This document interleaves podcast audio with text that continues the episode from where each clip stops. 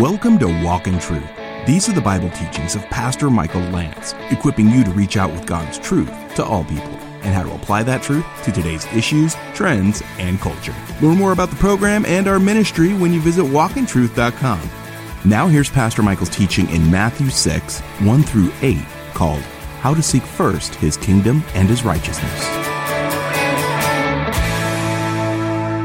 We all can appreciate the attaboys, and we all appreciate, you know, maybe even being honored in the right setting. But if our main goal is only to give, to get honor from people, that is the full reward. Jesus says that's all you're going to get, so you better enjoy it.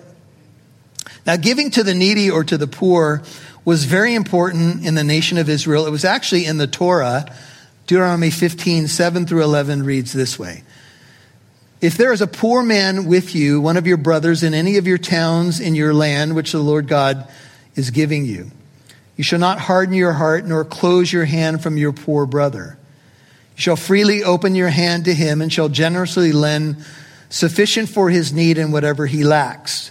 Beware, Deuteronomy fifteen, nine, lest there is a base thought in your heart, saying the seventh year, the year of remission is near, and your eye is hostile toward your poor brother, and you give him nothing. Then he may cry to the Lord against you, and it will be a sin in you. You shall generously give to him, and your heart shall not be grieved when you give to him, because for this thing the Lord God will bless you in all your work and in all your undertakings. For the poor will never cease, Deuteronomy fifteen, eleven, to be in the land. Therefore, I command you, saying, you shall freely open your hand to your brother, to your needy and poor in your land. One writer says, by the first century, there was a well-organized system of relief for the poor based in the synagogues, providing something of what our modern state-sponsored welfare system aims to offer.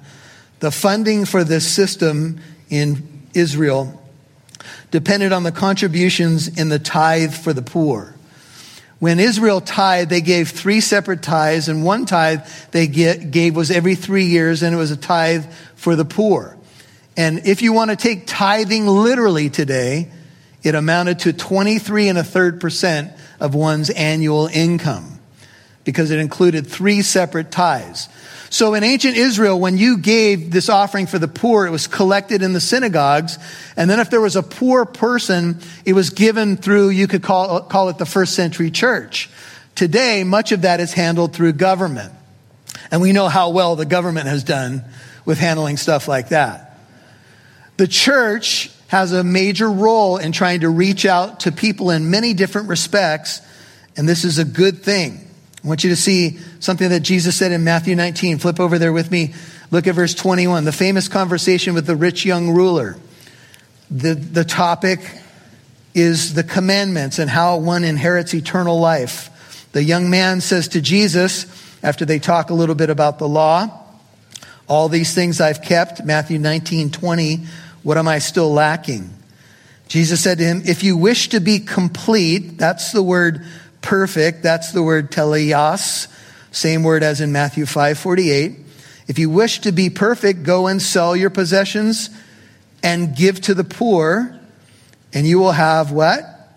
Treasure in heaven, and come and follow me. Now we know the rich young ruler walked away and did not follow Christ.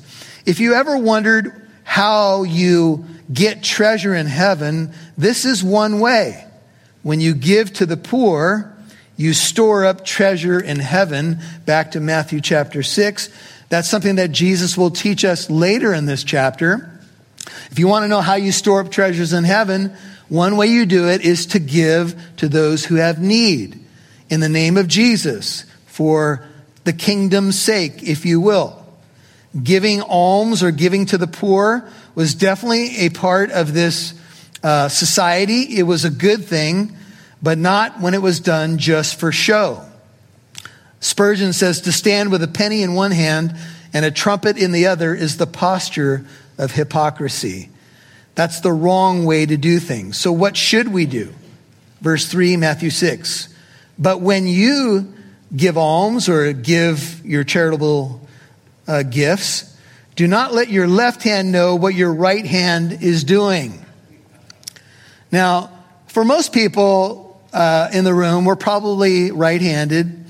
And this is like a proverbial statement, like, You you could go about your day if you're right-handed, and you would do a lot of things with your right hand. Maybe you start your ignition, you open you know the lock of the door. You do a lot of things. You write uh, you're, with your dominant hand.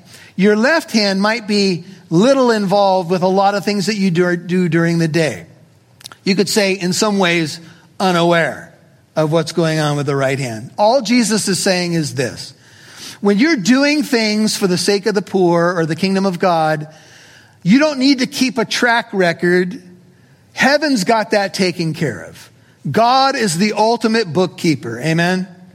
In Matthew twenty-five, when the king is sitting on the throne and he's talking to the righteous who are going to enter the kingdom, he says, I was hungry and you gave me something to eat. Uh, I was sick and you visited me. I was in prison, you came to me. And the righteous say to him, when did we do this? It's like they don't remember the good things that they've done. Their left hand doesn't remember, if you will, because their charitable deeds are so much the overflow of their heart of God that we forget a lot of what we've done. I forget what I had for breakfast a couple hours ago, amen? And sometimes I'll have a person come up to me, to use a personal example, and they'll say, Pastor Michael, you prayed for me a couple years ago about this situation, and I really felt like the Lord, you know, uh, used that prayer in my life. And and I sometimes have to apologetically say, what's your name again, and what do we pray for? And I think that's okay, because I, I'm not trying to keep a track record on every single thing. I wish I could remember a lot more things. But the point is simply this. Jesus is just simply saying this: you don't need to be about that. You don't need to tell everybody what you've done. Heaven knows. And sometimes people will say this. Have you ever had this happen? Somebody will say, I'd like to give this to you, and I don't want you announcing it to anybody because I don't want to lose my reward, bro. Amen? And this is kind of what they're saying. And I don't think they would lose their reward if, if properly honored. There's a place for honoring people, but you get you get the point. Jesus is saying this: look, this doesn't need to be about um, a track record of all the things that you've done. You don't need to sound the trumpet. There's no doubt in the early church that people knew that some people were giving. For example, Barnabas sold a tract of land in Acts chapter four, laid it at the apostles' feet. People knew that. Ananias and Sapphira came. They also donated some money, but they lied about it, and it ended very badly because God knew they were lying. Authenticity, once again. Not so much that everything has to be done in secret. You know, some people have looked at this.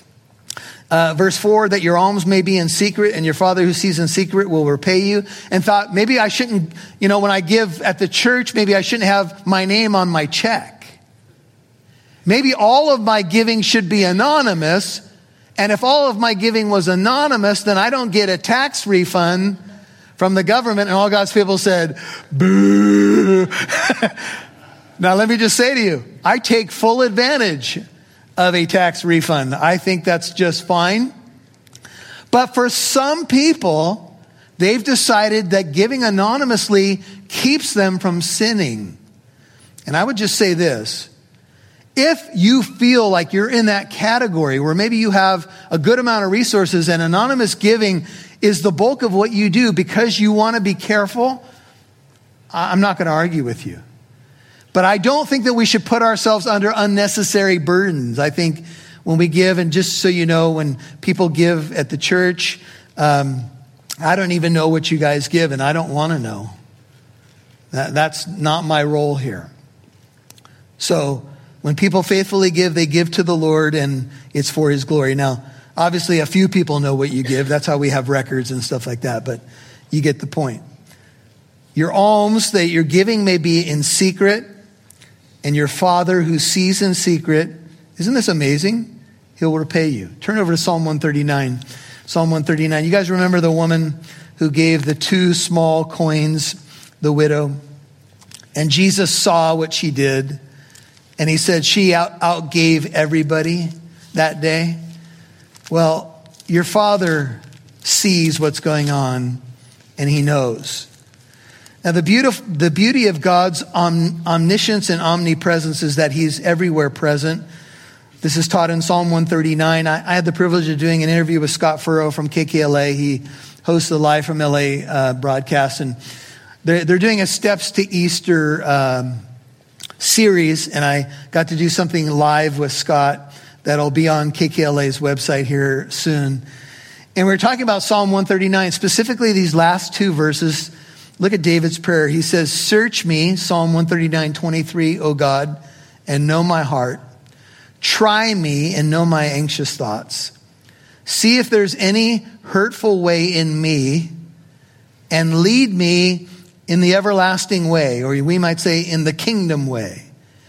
Now, David's prayer there is a, some people have called it a dangerous prayer. It's inviting God to search and take out all the junk out of my heart and my life. But it's based upon the opening verses. Look at verse one, Psalm one thirty-nine. "O Lord, you have searched me and known me. You know when I sit down and when I rise up. You understand my thought from afar. You scrutinize my path and my lying down. You're intimately acquainted with all my ways. Even before there's a word on my tongue, behold, O Lord, you know it all. You've enclosed me behind and before. You've laid your hand upon me." This is all positive because you can see David summing up the first section says, "Such knowledge is too wonderful for me. It's too high. I cannot attain it. Whatever I do, I do before the omnipresent, omniscient God." You'll hear more from Pastor Michael in a moment. Hi, I'm Rob Newton, Program Director for the Walk in Truth program. This year has given Walk in Truth many reasons to be thankful. Walk in Truth has reached more listeners than ever before with seven radio stations throughout the country, including right here in Southern California. In addition, Pastor Michael's teachings are listened to by thousands of people around the world thanks to the podcast. This year has brought new blessings as well. Listeners can listen to Walk in Truth's daily episodes, watch videos, and read the Bible through the new Walk in Truth app. The app also allows for new possibilities we hope to launch next year. Stay tuned for that. I am also very happy to announce that thanks to recent giving by some members of Living Truth and Walk in Truth listeners, we now have the funds to broadcast in San Diego on K-Praise one oh six point one F M and A M twelve ten. The Lord is moving, making his gospel known, and like many other Living Truth ministries, he's using the Walk in Truth program to do it. We are thankful for your partnership and for your prayers. We can't wait to see what the Lord does with the Walk in Truth program in twenty twenty-four. We'd love to see who's listening, so please connect with us on Facebook or Instagram. Just do a search for Walk in Truth Show. Now, back to Pastor Michael Lantz right here on Walk in Truth. "Behold, O Lord, you know it all. You've enclosed me behind and before. You've laid your hand upon me." This is all positive because you can see David summing up the first section says, "Such knowledge is too wonderful for me. It's too high. I cannot attain it. Whatever I do, I do before the omnipresent, omniscient God, who knows when I get up. He knows a thought before I think it, a word before it's formed on my tongue, a prayer before I pray it. And he rewards me for things done correctly." And the beauty is I can invite him in back to Matthew chapter six because he knows. My Father knows me. He's, it's relational. It's the beauty of what it means to be a believer. And so he says, look, just do what you do for the sake of the kingdom, for the sake of the king, and the Lord will bless it. That's the first topic, charitable giving. Second topic, prayer, verses five and following. "And when you pray," Jesus says, "you're not to be as the hypocrites, for they love to stand and pray in the synagogues and on the street corners. Their goal is to be seen by men. Truly, I say to you, they have their reward in full." I want you to Jesus see that Jesus doesn't say, if you pray. He says, when you pray. It's assumed that you will be a person of prayer. And There's an expectation that we would all pray. They, the hypocrite, love to pray, but they love to do it for a show. They love to do it to impress people. Jesus says, but when you pray, go into your inner room. When you've shut your door, pray to your Father who's in secret. Your Father, Matthew six six, who sees in secret, will repay you. The inner room phrase there, some have taken as a prayer closet.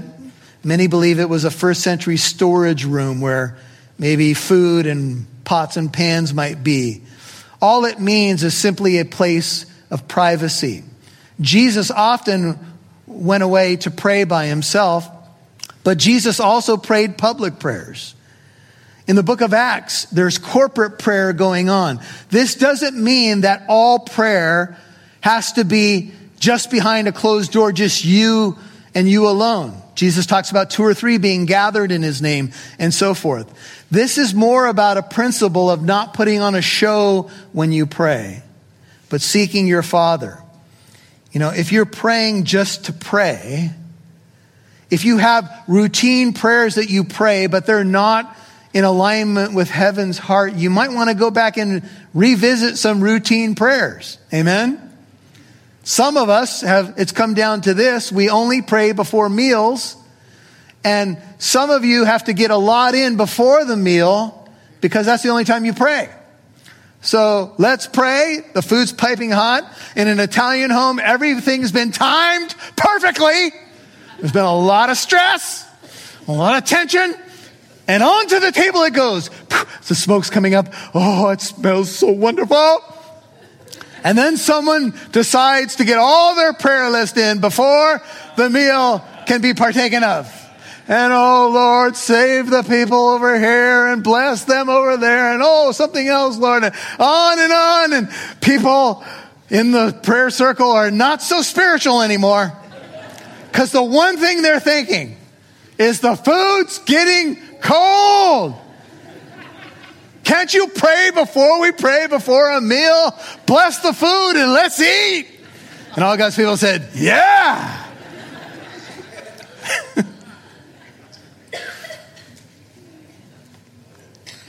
So,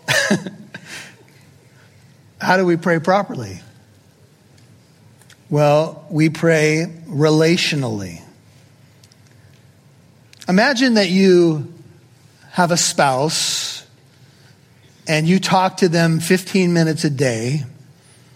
And each conversation you have is this. You sit, you face chairs, and you say, I'd like you to do this for me today, this for me today, this for me today, this for me today, and this for me today. And you have your list, and some of you are saying, that is my life. That's called a honeydew list. I told the first service crowd, I didn't even prepare this, but this may be some of your lives. You meet with your spouse, and it's a list. I'd like you to do this, this, this, and this. And maybe they return the favor, and that's all. If that's all your relationship's about, there's something wrong. Some people say, why do we pray if God knows everything and he's sovereign? You pray to commune with him, not to just bring a list to him. Imagine if your relationship was like that.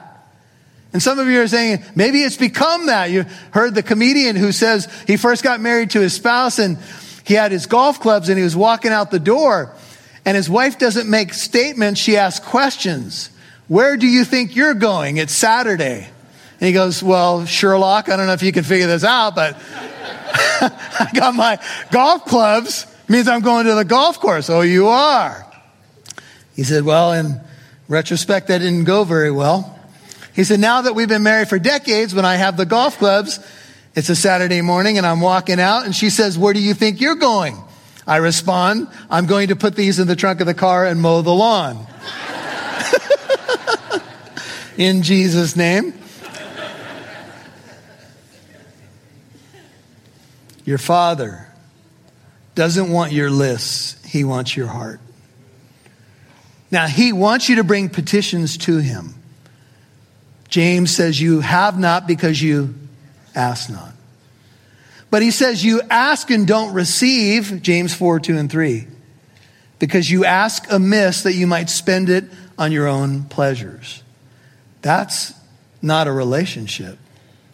That's my candy machine in the sky, and I pull the lever when I need something. And that's not what our Father wants. Imagine a relationship where, verse seven, all you do is repeat phrases over and over again to your beloved partner. That would be fairly empty, wouldn't it? Verse seven, when you're praying, Jesus gives us a little bit more. Don't use meaningless. The New King James has vain repetition. The word in the Greek is actually babbling. As the Gentiles, that's the ethnikos, that's the pagans. Don't keep on babbling like pagans, N I V, for they suppose that they'll be heard for their many words. Christian prayers are measured by weight, not by length. Meaningless repetition is empty phrases. Of course, the opposite of meaningless repeti- repetition is meaningful repetition. And the Bible does make a case for prayers to be repeated. For example, in the Garden of Gethsemane, Jesus prayed three times the same prayer. Father, if it's possible, let this cup pass from me. In Second Corinthians twelve, Paul prayed about the thorn in his flesh three times. Take it away, take it away, take it away. My grace is sufficient for you. You guys know the passage. In the Psalms, there's repetition of, of his love being everlasting.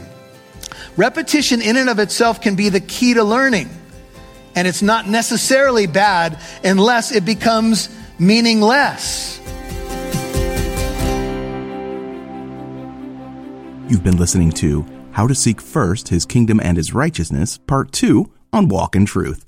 That was Pastor Michael's teaching in Matthew six, one through eight. If you missed any part of today's program, Walk in Truth is on Apple Podcast, iHeartRadio, Spotify, and many more podcast apps. Listen for free to Pastor Michael's teachings in more books of the Bible. We appreciate our Walk in Truth financial partners. You contribute to our ministry, broadcast, and podcast. As a thank you for your support, we've created the Walk in Truth app. You gotta check it out. It's available in your app store. If you'd like to become a Walk in Truth partner, any amount is appreciated. You can now give on the Walk in Truth app or visit walk in truth dot com. Now here's Pastor Michael with the final word. Well, you can see that Jesus' main concern is not outward performance of ritual for men, for men to be impressed with you. Rather, it's about the inward. And when it starts with the inward, it's going to come out in the way that you live, and you'll shine, as Jesus does say. You'll be like a city on a hill. You, you'll be giving light, but it's because you're seeking first the kingdom of God, and that's coming out in your life. So I want to talk to you.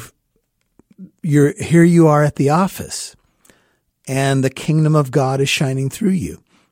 You're not making, you know, ostentatious displays uh, to impress people, making sure that when your food comes, you bow your head and, and you peek to see if other people are looking, or you've got a huge family Bible on your desk, or whatever it may be.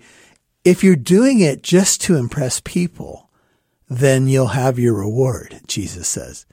But if you're doing it to please God, then that is going to spill over into the horizontal relationships. And of course, you know, I, I mentioned the office, but first and foremost, right, in, in our families, our witness in the community, our witness at work. So this is what Jesus says, and it's very practical, isn't it? Because it's all about when you seek first the kingdom, the king, everything else will follow. It's so simple, yet it can be challenging at times. And maybe you, you know, you feel a little bit better because you, you heard it's not about long prayers. It's not about, you know, uh, the outward. It's about the inward. And, and this is where God wants you to love him, uh, to draw close to him. Of course, that will follow in some things that you do on the outward, but you just want to make sure that it's first and foremost about seeking him. It's Pastor Michael Lantz. You are listening to Walk in Truth as we walk through the incredible gospel of Matthew, the gospel of the kingdom. Hey, something to celebrate. We've been praying and we've been letting you know about different open doors and opportunities. And this is our first day of broadcasting on K-Praise in San Diego. Hey, K-Praise, this is Pastor Michael. Hey, we're so happy to be on board, five a.m. Monday through Friday, six thirty a.m. on Sunday mornings, right here on K-Praise. And uh, we were on a few years back. Maybe some of you remember us. We're back. We're excited. And so keep us in prayer. Hey, if you want to know more about the ministry, go to walk in truth dot com. That's walk in truth dot com, as we'll walk through the Word of God together, seeking His glory. So glad to be on. And for all of our listening family, all of our partners, thank you, thank you, thank you. Have a blessed week. We'll see you right here tomorrow. And join us tomorrow for the conclusion of Pastor Michael's teaching in Matthew six, one through eight, called How to Seek First His Kingdom and His Righteousness. I'm Mike Masaro. On behalf of Pastor Michael Lantz and Living Truth Christian Fellowship, thanks for listening to Walk in Truth, equipping you to reach out with God's truth to all people.